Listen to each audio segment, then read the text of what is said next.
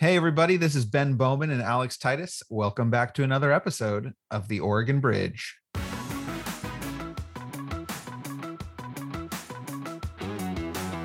There's nobody truly better in a job like that than somebody who was a judge for 20 years and then steps into a role like that. It was a pinnacle moment for just changing how we communicate. And at the time, it wasn't even seen as like reaching out to younger people. It was just like, oh, there's this shift happening. Just thinking about it like through that lens of like, how can I reach people really, really quickly with a quick statement? You will be in a crisis. I mean, there is no doubt about it. These reporters that are left are really the last men and women standing, and we have to support them and figure out a way to make their lives easier.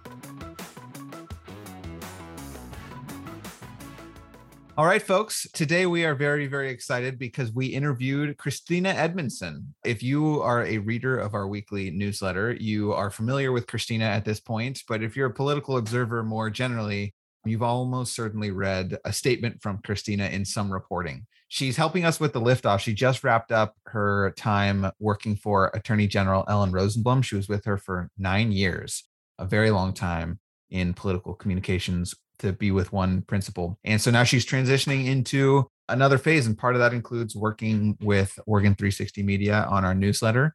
And we also talk a little bit in this episode about a very prominent, large project that you definitely read about that she was involved in. So stay tuned for that. But in terms of her professional background, she's worked at the national level, she's worked at the state level. She was deputy communications director for the Peace Corps in the Obama administration, which is very cool. She worked on Vice President Biden's advance team. Previously, she worked for Oregon Governor Ted Kulongoski. She worked for the 2008 Democratic National Convention in Denver, which we talk about in this episode. So she's highly qualified, got a lot of experience. Alex and I have talked about this privately. We are very fortunate to have her working with us on this project. And I thought the conversation was super interesting. And I think all political nerds will enjoy it. Alex, anything you wanted to offer about the conversation? Yeah, great episode. Talk about really anything you could want to know. I also think she actually gives a pretty good perspective if you're like a college student working in state politics or want to start working in state politics and transition that to national. Clearly, she did a very good job at that. Also, she actually served in the Peace Corps, which we didn't get to talk about. Was uh, that was one of the topics that was missed. But also talk about AI newsrooms. You'll definitely want to hear about that. The future of journalism may be very dark if the robots take over. So we have a good little exchange on that. But yeah, good episode overall. All right. Thanks everyone for listening and enjoy this interview with Kristina Edmunson. Oregon law imposes several ethical obligations on state and local public officials. State law also regulates and requires reporting by lobbyists. Harrang Long PC's lawyers work with public officials and lobbyists who need advice on how to comply with government ethics rules. We also represent clients before the Oregon Government Ethics Commission when they are accused of violating those rules. Our deep experience with government ethics helps us evaluate issues efficiently and offer practical advice in what can often be contentious and politically charged circumstances. To learn more about Harrang Long's government ethics practice, go to harrang.com. That's H A R R A N G.com. All right. Kristina Edmunson, welcome to the podcast. Hi, guys. It's great to see you. It is great to see you as well. So, we're going to talk a little bit about your career trajectory, what you're up to these days. But before we do that, can you give for the listeners a little bit of an overview of how you ended up here and how you got engaged with Oregon 360 Media and the liftoff? Yeah. Well, first off, thank you for having me. It's fun to chat with you guys and learn a little bit more about your work and then also my work. So, earlier this year in January, I realized oh my gosh, how is Ben doing the liftoff every single week? And obviously, I knew Alex was involved, and I didn't know really either of you very well, but thought, I don't know how he's doing this with session and a, a big session and a long session at that. So I think that really was the impetus for me to reach out and just say, like, hey, I have been working in state government for the last eight and a half years at that point.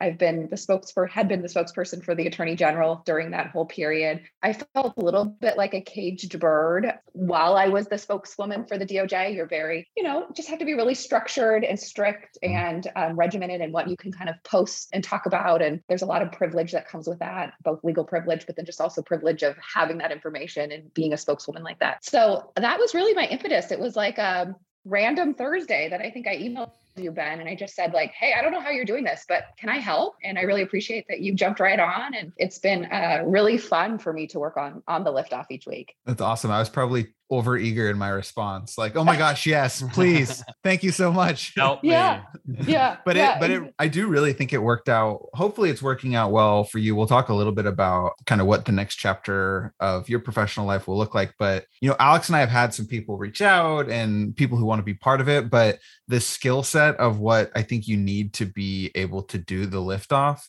which I think is like you have to have some like journalism know-how, like how the news industry works, but you also have to have a ton of political savvy and understand what like elected officials and lobbyists and political party leaders and special interests what they care about and like what dynamics they're paying attention to. So you uh, obviously we'll talk about your background have all of those things and so we are extremely grateful for you for stepping in to help do the newsletter each week and looking forward to hearing more on the podcast about what professional experiences you've had that led you to this moment. So alex Yeah. do you want to kick off with uh, your first question Yeah, no, I'm really curious to hear specifically, I guess, just kind of to start about your time at the 2008 DNC. In particular, I'm not, and I'm, I'm not sure exactly when you had joined that, but I did know it was, if I'm not mistaken. I mean, I think people knew Obama was had it like Mhm. at the end, but I mean, it was obviously pretty contested up until Mhm. the actual, probably some, you know, actually contested. I know I don't understand the full rules, but like super delegates get extra votes, that sort of thing, which I don't even know if that still exists. But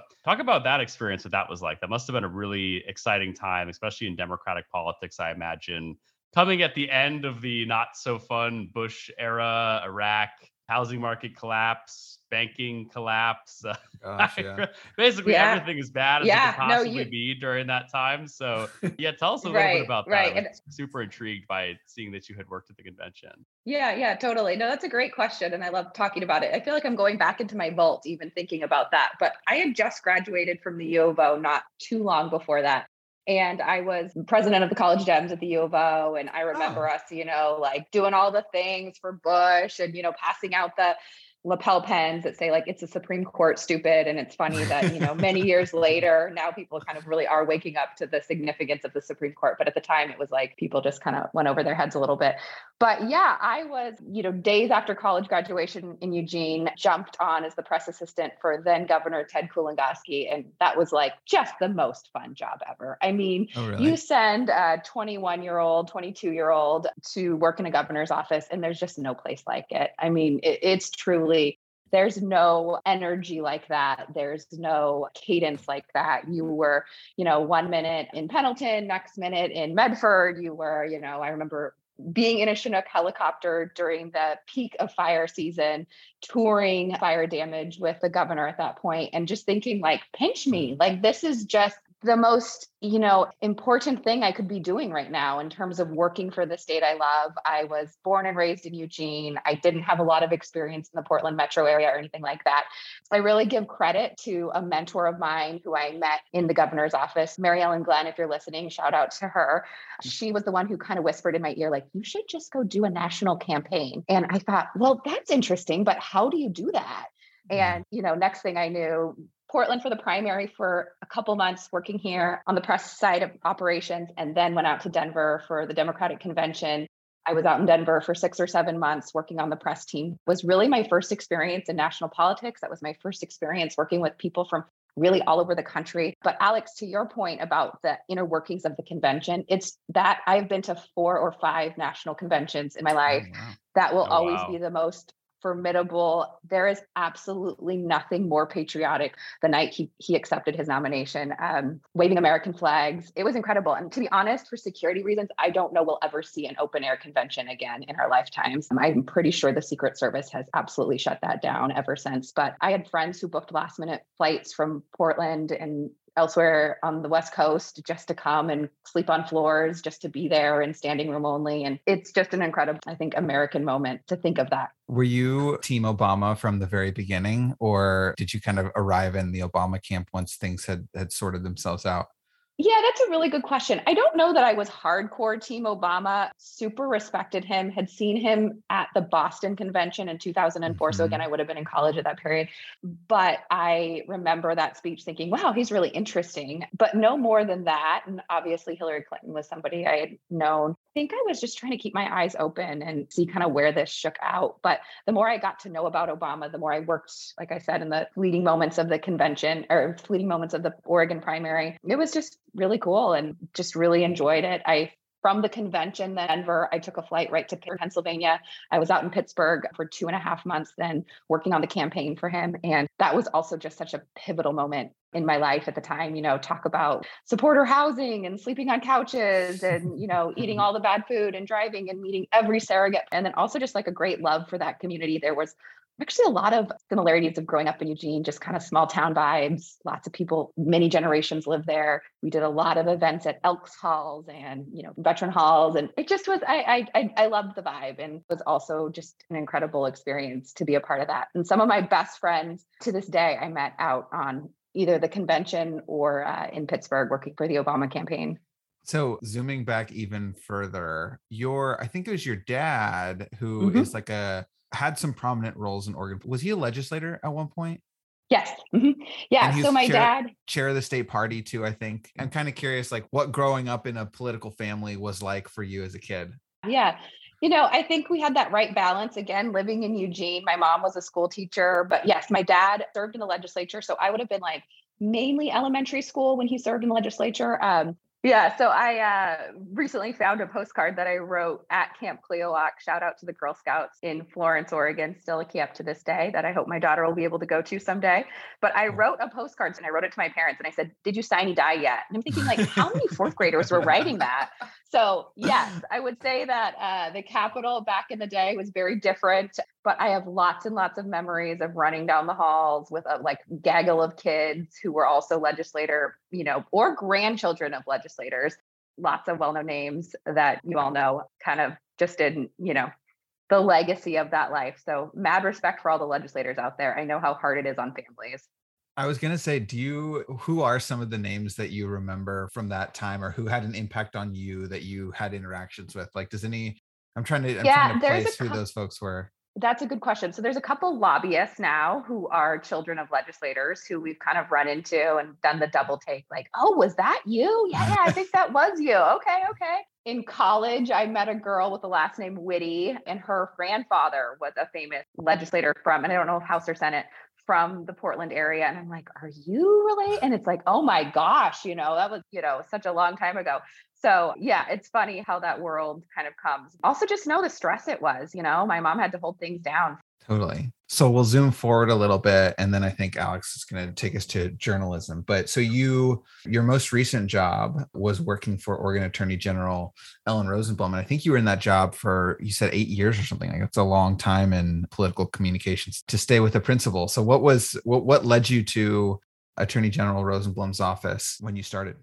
Yeah, I was DC for many for a few years and then went to Denver and did a graduate degree and really knew I wanted to be back in Portland. So I started kind of thinking, you know, kind of dipping my toes back in that world and kind of seeing who was out there looking for a communications director. Ellen at the time was maybe two years into her first term. And so she had had one communications director prior, maybe a name you are familiar with. Jeff Manning at the Oregonian was her oh, first oh, yeah. communications That's director. Right. And Jeff is such a great guy. And I think it was just hard for him to, you know, take off that investigative journalist hat and then all of a sudden be uh, you know, we're not in a position to comment type of a person. And so right. I just love him. And so we, you know, uh, after I started the position, I got to know him a little bit more. But at the time, you know, I really give Ellen credit for taking, you know, there it had been a long history of men who had held a job like that, men in their 40s and their 50s and their 60s who had held a job like that, who had stayed for a long time. And I give Ellen credit for really looking at me and, you know, vibing with my energy, vibing with my mm. ideas, you know, she wasn't doing social media at the time. You know, Jay just hadn't historically done anything like that. So I really just loved her energy from the get go. And I'm still extremely close with the attorney general. There's nobody truly better in a job like that than somebody who was a judge for 20 years and then steps into a role like that. She is so judicious and thoughtful. And I don't think you could ask for a better quality in an attorney general. So I just had a great ride there. And yeah, Ben, that's a good question about why I stayed so long. I mean, I think I at the time thought, well, this will just be a couple years. And it just kept bringing me back the work mm. that, that the doj does. It's you truly have your tentacles in all aspects of state government. You have your tentacles in all aspects of the news and i just think there's such a privilege to that. Yeah so one thing i think which is really interesting about your career specifically in comms having started in like specifically started in 08 and mm-hmm. then mm-hmm. kind of be where we are today, right? Is that well, not when you were first getting started. I would say a few years before that was kind of like the blogosphere, right? There was like popular mm-hmm. blogs on the right, popular blogs on the left. Of course, a lot of those people came to be, you know, prominent journalists at places like the Washington Post or CNN or whatever it might be. But right, we sort of go from the online bloggers to now we have like the TikTokers, right? So yeah. it's like a dramatic change that you've seen just in the terms both of how I would say not even just news is produced, but also how news is consumed, right? I mean, like the Washington Post, for example, now has their own TikTok guy, which I find to mm-hmm. be like if you take a look at the content that he produces versus the actual like stories that people are writing, it's just like to me, it's just totally unserious. But I hmm. understand why they're doing that. They're probably trying to like connect with younger audiences and you know open new markets. And of course, everybody's on TikTok now, or you know I know TikTok is even actually kind of old. There's like another uh, Lemon8. Yeah, there's like Lemon8 or something right. also produced by the same company that owns TikTok. But obviously, you know, that's kind of changing fast. But I'm just curious of right, like you've seen a lot of these, and we'll talk a little bit more kind of about local journalism, national journalism too. But specifically just in terms of how news is produced and then also consumed. How have you seen that change firsthand with your job, right? Because yeah. of course, as a communications professional, you're dealing with journalists, probably blog creators, content producers, and things like that. What is that like? I would say pretty quickly evolution kind of look like from your perspective in like a practical sense? Yeah, no, that's a great question. I remember in the 2008 convention, there was a very long conversation about the definition of a blogger and who gets credentials to cover that. And at the time was talking about Twitter and, and you know, really advocating for bloggers and things like that. And it was a pinnacle moment for just changing how we communicate. And at the time, it wasn't even seen as like reaching out to younger people. It was just like, oh, there's this shift happening. And how do we ride that? And how do we vet these people? And how do we make sure they're legitimate or not? So, no, I think that's right. And saying, well, I don't know, everybody, this person was saying, everybody's off Twitter now you know, with Elon being in charge, like there's no value to Twitter. And I'm like, look, I got news for you. Like if you are a one person comms shop for the state attorney general working on national issues and you need to get something out quickly, getting an eight paragraph press release vetted through a bunch of lawyers is going to kill your day. Getting 140 characters out really quickly on Twitter is the easiest and best way I can do this. And sure enough, you know, it, we're a small community in Oregon. The the media is the you know elected officials, like you know that's where journalists and things like that are still on that platform and you know i guess we'll see where the future takes us but there is value in you know just thinking about it like through that lens of like how can i reach people really really quickly with a quick statement you know like just a month ago when medication abortion was on the line and it's like how do we get the word out really quickly when there's been a decision on the medication abortion stuff like that's an example of just you know being able to use twitter as a way to reach people so yeah it's an interesting we'll kind of see how where things go. I mean, the flip side of that is to do social office well, you really have to have a team. I mean, you have to have content creators, you have to have somebody who is able to really spend the time with that. And that is hard when you're just one communications person. I have a question that's, I think, related to this. I we've talked a lot about journalism in Oregon and the decline of like the number of journalists reporting on state politics and like your tenure has actually seen that right you've got fewer and fewer mm-hmm. full-time career journalists who are like reporting on state politics and so one potential takeaway from that is like the power of the press is declining and i think in some ways that's true and there's strong evidence of that and consequences of that but something topical that's happening right now i'm not sure when i think we're probably a week or so away from posting this episode, but Secretary of State Shemia Fagan is under pretty intense scrutiny right now because of political reporting done by Willamette Week and then subsequent reporting done by the Oregonian and a couple others. And so I guess I'm curious how do you, as a political communications professional, evaluate the power of the Oregon political press right now? Like, just when you th- I thought it was like kind of waning, it proves that there's still a lot of strength and ability to. I mean, nothing has happened yet, to be clear, right? Like as of this recording, yeah, investigations are undergoing, but like the reporting, I would say at least led to backlash among Democratic Party leaders, like a lot of people who received money from the private company that the secretary was or is working for has like returned the dollars. They put out statements. The governor's been very critical. So there's the press is clearly impacting how political actors are behaving. But I'm kind of curious how you reflect on this like question of the strength of Oregon's political press. Yeah, no, I have mad respect for every single journalist, especially those who are still slogging it out and covering Salem in any capacity. I mean, it's just I know how overburdened they are and over overworked they are. And at the same time, I think you're right. That shows the value of even a quote unquote small, you know, outlet like Willamette Week really being able. I mean, I loved your conversation with Nigel for that reason.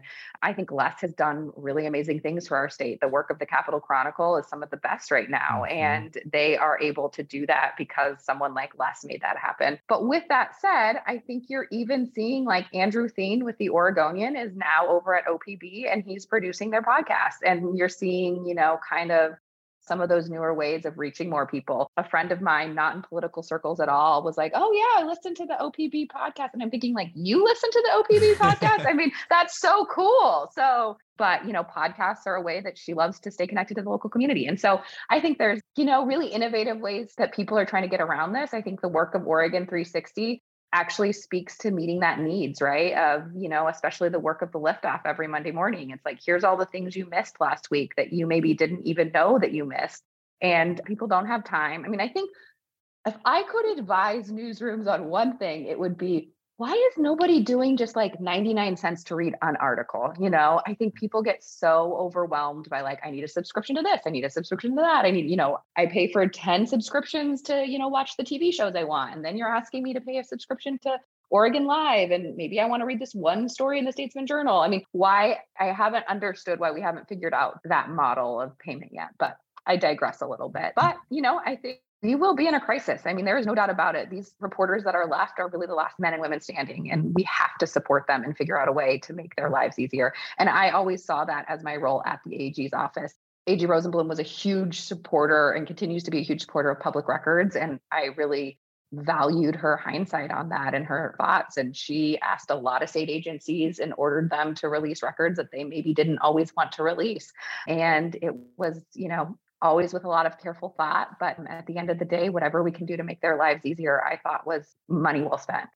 I've got one like follow up to that question, and then I'll hand to Alex. So, the inverse question, and one I've been thinking about recently, is I'm curious, like how you would describe your philosophy as a political communications mm-hmm. person. And the reason I ask that is because I think bad political comms people are really bad. like people who are so focused on talking points that they like yeah blatantly won't answer a question they won't engage in nuance like everything is so obs- there's this obsession with being constantly on message that i think it like mm-hmm. reinforces the sense that like politicians can't be trusted and like blah blah blah blah blah like and i think and i frankly think that's more common now than it was 10 years ago probably like this obsession with like staying on message keeping on your talking points someone asks you a question you sort of revert back to what you originally like what's the, the, in the trainings they say like don't a- answer the question you're asked answer the question that you wish you were mm, asked right. or whatever like that seems to be like the prevailing conventional wisdom in politics right now. And i think it i guess I'm, i doubt that mm-hmm. i think that's poorly received by journalists people who don't engage in good faith with like the questions they're trying to ask. So i'm kind of curious how you approach that dynamic. You want reporters to be writing about what you want reporters to be writing about but you also have to concede like their own interests and the interests of their readers and try to be responsive to what they're asking so talk to us about how you would navigate that dynamic yeah no that's a really good question and one i think that i was am still am when i work with a reporter in any capacity trying to you know, trying to really craft and hone in. And, and I didn't always do it right. I don't always do it right. But at the end of the day, especially in a place like Oregon, I think compassion and honesty always will win the day. And it's like sometimes you just have to say, I am so sorry. I'm not going to be able to answer or get the information that you want. You are welcome to check back in with me. I will be as open as I can. Or the flip side of that is also being able to say, instead of just papering us with public records, could we talk about maybe what I think you want in a way that I could fight for, you know, uh, let you get? And then also just kind of, especially with the, the press corps in Oregon, you know, I think I just tried to develop relationships with them. I would try to be really responsive, you know, really quick when I could. And the easy wins and the things that did not take me a lot of time that I could do quickly for folks, I think always bought goodwill. You know, if that was like, I'm going to really respond to your email within like 15 minutes because I just know the answer to this, or I'm going to make the phone call to get the document that you want, or send you down, you know, this way or that way. And I always loved it too when reporters would call me and just say, like, okay, we're anticipating a decision on X, Y, and Z, maybe a state decision, a federal decision, judicial, whatever. And I'm just wondering what you guys are thinking you'll put out. And it would be like, hey, can we just talk on like background right now? Okay, here's what I think we're going to do. We're either going to get a press release out in an hour or in the case of the attorney general, she's going to want to read the decision. She's going to want to read the brief. She's going to want to read the filing. I doubt we'll get a press release out really quickly, but you know, again, like look on Twitter, see if we can, you know, maybe get you something quickly. And just that honesty, I felt like went along a long way. And I think there was a lot of respect for our office that I just really tried to, that was not just me, it was the work of the team. And I really tried to, to do that. I think people also really respected to your point, Ben, that it was just one person. You know, we didn't have someone specifically doing social media. We didn't have a speechwriter. We didn't have somebody taking photos at events. Like it was just me. And I think people really respected that too. Hmm. Makes sense. Alex?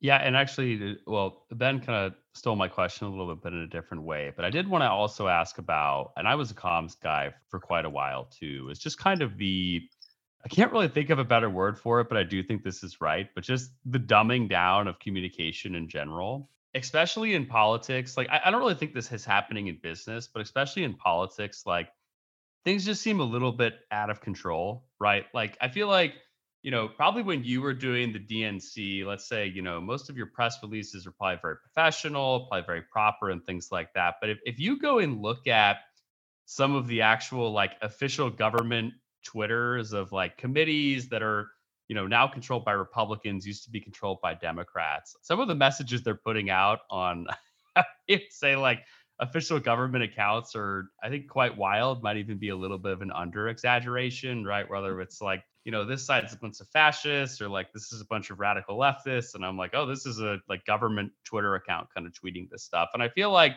both sides of the aisle, this is just, it's kind of like standard practice now, right? To like, you know, Ben introduces a bill that I really don't like. And I say, you know, Ben's HB number one is going to, you know, end America, basically, right? Which, if you think about it, is it's like really dumbed down communications in a way there's no nuance. And I feel like it, in a way, has kind of like I guess turn people off to things that like what you actually want to think are serious are serious, right? Like if I'm saying that everything's the end of the world, every bill Ben introduces is going to end the country. It's kind of it's kind of like the cry wolf scenario in right. some ways, right? Of like, but I'm actually trying to enhance, or I actually think something is bad for the country, right? It just kind of gets lost in the noise. Have you seen like I'm curious if you agree with that or disagree? Like, do you think that the language has just kind of gotten like dumbed down, over exaggerated over time. I think it's largely due to social media too. I don't think mm-hmm. it's like the actual. I don't think our comms professionals have gotten more dumb. I think they're just like following incentive structure basically, which is like get a lot of clicks on Twitter, get a lot of traction. If you're doing political campaigns, of course, that can lead to more small dollars. But curious of your take on the premise, if that's what you've seen, agree, disagree. Yeah, no, that's a really good question. I think that definitely happens really at the national level a lot. Um, at the state level, yeah, I mean, you're right. It's like kind of coming. I mean, Twitter is basically a headline, right? So it's like writing the catchiest headline you can that is going to make people, you know, click on your thing or retweet you or, you know, kind of join that outrage with you. I don't know that I felt that as much in my position, but again, that was because you know we had to kind of get serious things out out the door and you know we weren't always in a political campaign type environment we were working through the courts on legal filings and things like that so i don't know that i felt it as much all of the time but i think there has certainly been a shift to that really quick soundbite you know I, as i mentioned earlier in the conversation you know kind of shifting like not doing as many press releases and doing a quick tweet or you know maybe doing a quick interview and then moving on from the topic. The downside of that is you don't have that great history that you can go back and pull on right? Like if you go to the website of the attorney general you're not going to have maybe that that you know place that houses all of those statements and things like that that maybe just went on now of course there's twitter itself but who's going to wade through that?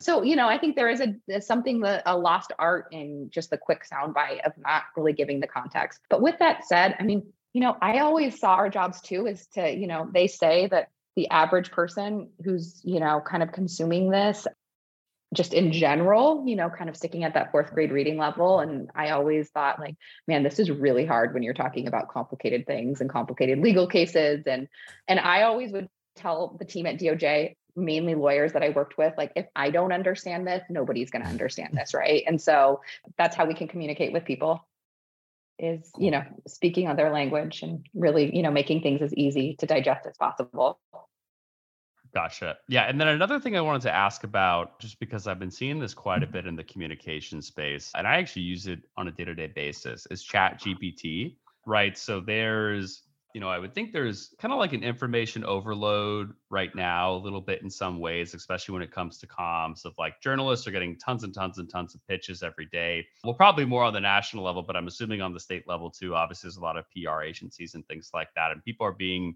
you know, asked to write a lot of press releases and things like that.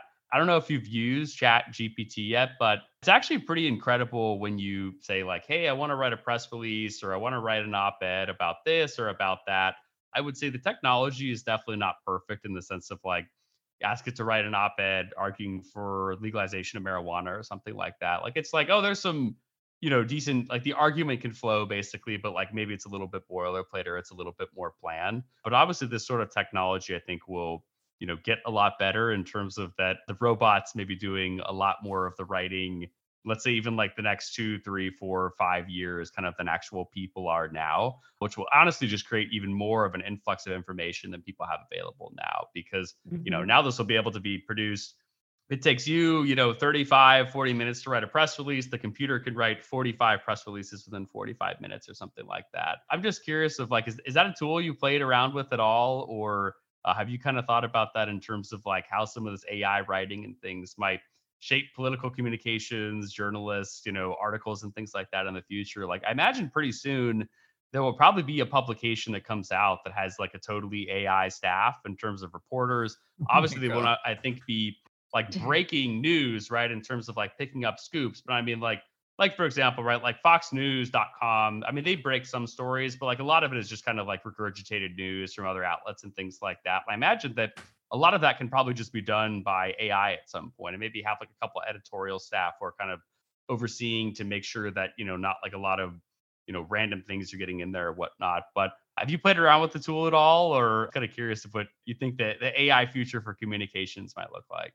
Yeah, I have played around with it a little bit. I haven't thought much about like the long term, you know, part of me says like bring it on. I mean, like if you can give me a tool that I can write an op-ed that there's somebody else can write some not even a person, the computer can write an op-ed and I could then kind of have final editing rights to, you know, make it a little more like that sounds great. I've been actually chatting with my sister a lot about this, who's a professor at Oregon State University, and it scares the crap out of her. I mean, she has to rethink how she teaches classes, she has to rethink how she does seminars, she does a lot of small group work. And it's like, you know, how do you get around that in the academic setting? So I've actually been more thinking about it through that lens. But I think this has the potential to change. I don't know, time will tell, but that's a really interesting line of thought that you're bringing up. Hopefully, it won't be too dark of a line of thought, but uh, I guess guess we'll find out soon. So I'm yeah, just waiting yeah. for the all AI publication. Like I'm yeah almost certain it's going to happen. And I was actually even thinking too, right? Like you know, they could probably like program AI or something to like write like slightly biased stories against certain people, right? So like let's say it's like pulling a story of Ben's like a new bill he introduced or something, and it's like uh, programmed to be like slightly biased towards conservatives. So maybe says it's like, you know, I don't know like socialism or something, but you know, maybe like, oh, it's a far out there proposal, like not a lot of popular support. You know, it's kind of like reporting the news, but it's like purposely slanted biased. I'm just I'm like waiting for someone to come out with this. I'm kind of surprised we haven't really heard about the all AI newsroom just yet. But sounds very uh, dystopian. Although I'm thinking, yeah, very, the, truly very dystopian. Yeah. For the next issue of the liftoff, you should put into Chat GPT write a summary of all Oregon politics news in the last week and see if it can see if it can save Kristina and I some time. yeah, yeah, there you go. I love it. We'll give it a try. We'll give it a try. yeah. Alex, did you have one more? Yeah. Oh, and then I did want to ask one question a little bit kind of, kind of off the track of that, but obviously you have a lot of experience with Oregon politics, and I actually didn't know that your dad was pretty high up, kind of working too. I'm curious of the, you know, kind of I guess opportunities and challenges that are created from a communications perspective, kind of in like a one. Uh, and again, Oregon, I know people, a lot of people on the right say it's a one-party state. I don't totally buy that. I think Republicans are able to be plenty competitive, especially on the statewide level with the correct candidates. But I think in terms of actual power right now, obviously, I mean, Dems basically control everything. But you know, Dems have continued to control most of it, at least for you know most of the time that at least I've been alive. But curious of what working as a comms professional is like, kind of in a a state, I guess, where one party matters a little bit more than the other, right? Like it's not like maybe you're in somewhere super competitive like Florida, or I know you said that you worked in Pennsylvania before, right? Where some of these elections are razor thin on the margins. Both parties are very organized. Like in some ways, you do kind of have to you know hone your message to like democratic influencers and things like that. What's it kind of like doing comms i guess from that perspective where you know like you really want to make sure you check the boxes with maybe like certain groups and kind of certain constituencies and things like mm. that? Yeah i really valued i think the value i often brought was my perspective of being born and raised in Lane County and having lots and lots of generations of my family also born and raised in Lane County you know, eh, you are right that I think there is more of a conservative undertone than people really give the state credit for. And some of my best friends from college all live in Jackson County. You know, I've got three or four sets of good friends who live down there and are raising families. And, you know, I always really valued having I do currently live in Portland but like thinking through the lens of the rest of the state and traveling was always one of my favorite parts of of working for the AG but also just really thinking through the lens of like what are people talking about that you know i mm, can kind of get in my little box of thinking what's important you know ben mentioned um, what's going on with secretary of state Again, It's are people paying attention to that? Are they not paying attention to that? You know, kind of really putting on my other hat of like thinking, well, what's happening in Lane County? And, you know, like, yes, my dad was a liberal Democrat from Lane County. Val Hoyle went on to, you know, take his House seat many years later and all that. Like, but at the same time, like it wasn't all that liberal, you know. I mean, I grew up with guns in my household and hunting, and you know, we had a lot of, you know, I went to a more rural high school, not that rural, but, you know, it wasn't a big urban high school. You know, we had 4 H club and we had shop clubs and we had, you know, a lot of technical programs and things like that. And I, I just think of that lens a lot in, in politics in Oregon sometimes because we're so focused on the metro area or we're so focused on like, you know, what we unquote, you know, side is doing, a whole part of the state out there that really wants to be heard. And I think we saw that with the congressional races this year too. I mean, you know, we did change hands on some of the the congressional seats. So, you know, there's a lot to unpack there, even in a state like Oregon. So, Kristina, I know we're almost at our time here, but I did want mm-hmm. to sneak in one last question. You obviously have, we've talked a little bit about your professional career and you are entering a new chapter of that professional career. And I understand you were part of something pretty cool that happened last week. So, can you give listeners a little bit of a a preview of what's to come in your professional life and uh, what some of the the recent news was that you got to play a role in. Yeah, definitely. So, yeah, after nine years working in the state AG's office, I've officially gone out on my own as a communications consultant in mainly working in Oregon, although certainly would be open to, to other projects that have kind of a national, you know, touch point. I most recently was really closely involved with Phil Knight's announcement that he was investing $400 million into the new 1803 fund in Portland for Portland's Black community, the Albina project specifically that he's investing in. And, you know, to get a call like that, to be asked to work on a project like that is a real pinch me moment. And it's like, yeah. yeah, sign me up. I mean, we are so lucky to have somebody of his nature who would want to invest in in a project like that. And i just really enjoyed working on many of the different aspects of what that took. The announcement itself took place on nike campus. And um, especially coming from state government that was a really different experience both you know good and bad but it was like hey you know you have the principal of Nike, and I can appreciate that. You know, working in politics, you have a principal, and Phil Knight is definitely the principal at Nike, and you know, being able to work with, you know anything you needed to make that announcement possible, they were able to just you know roll out the red carpet for, and so that was just a really different experience, but.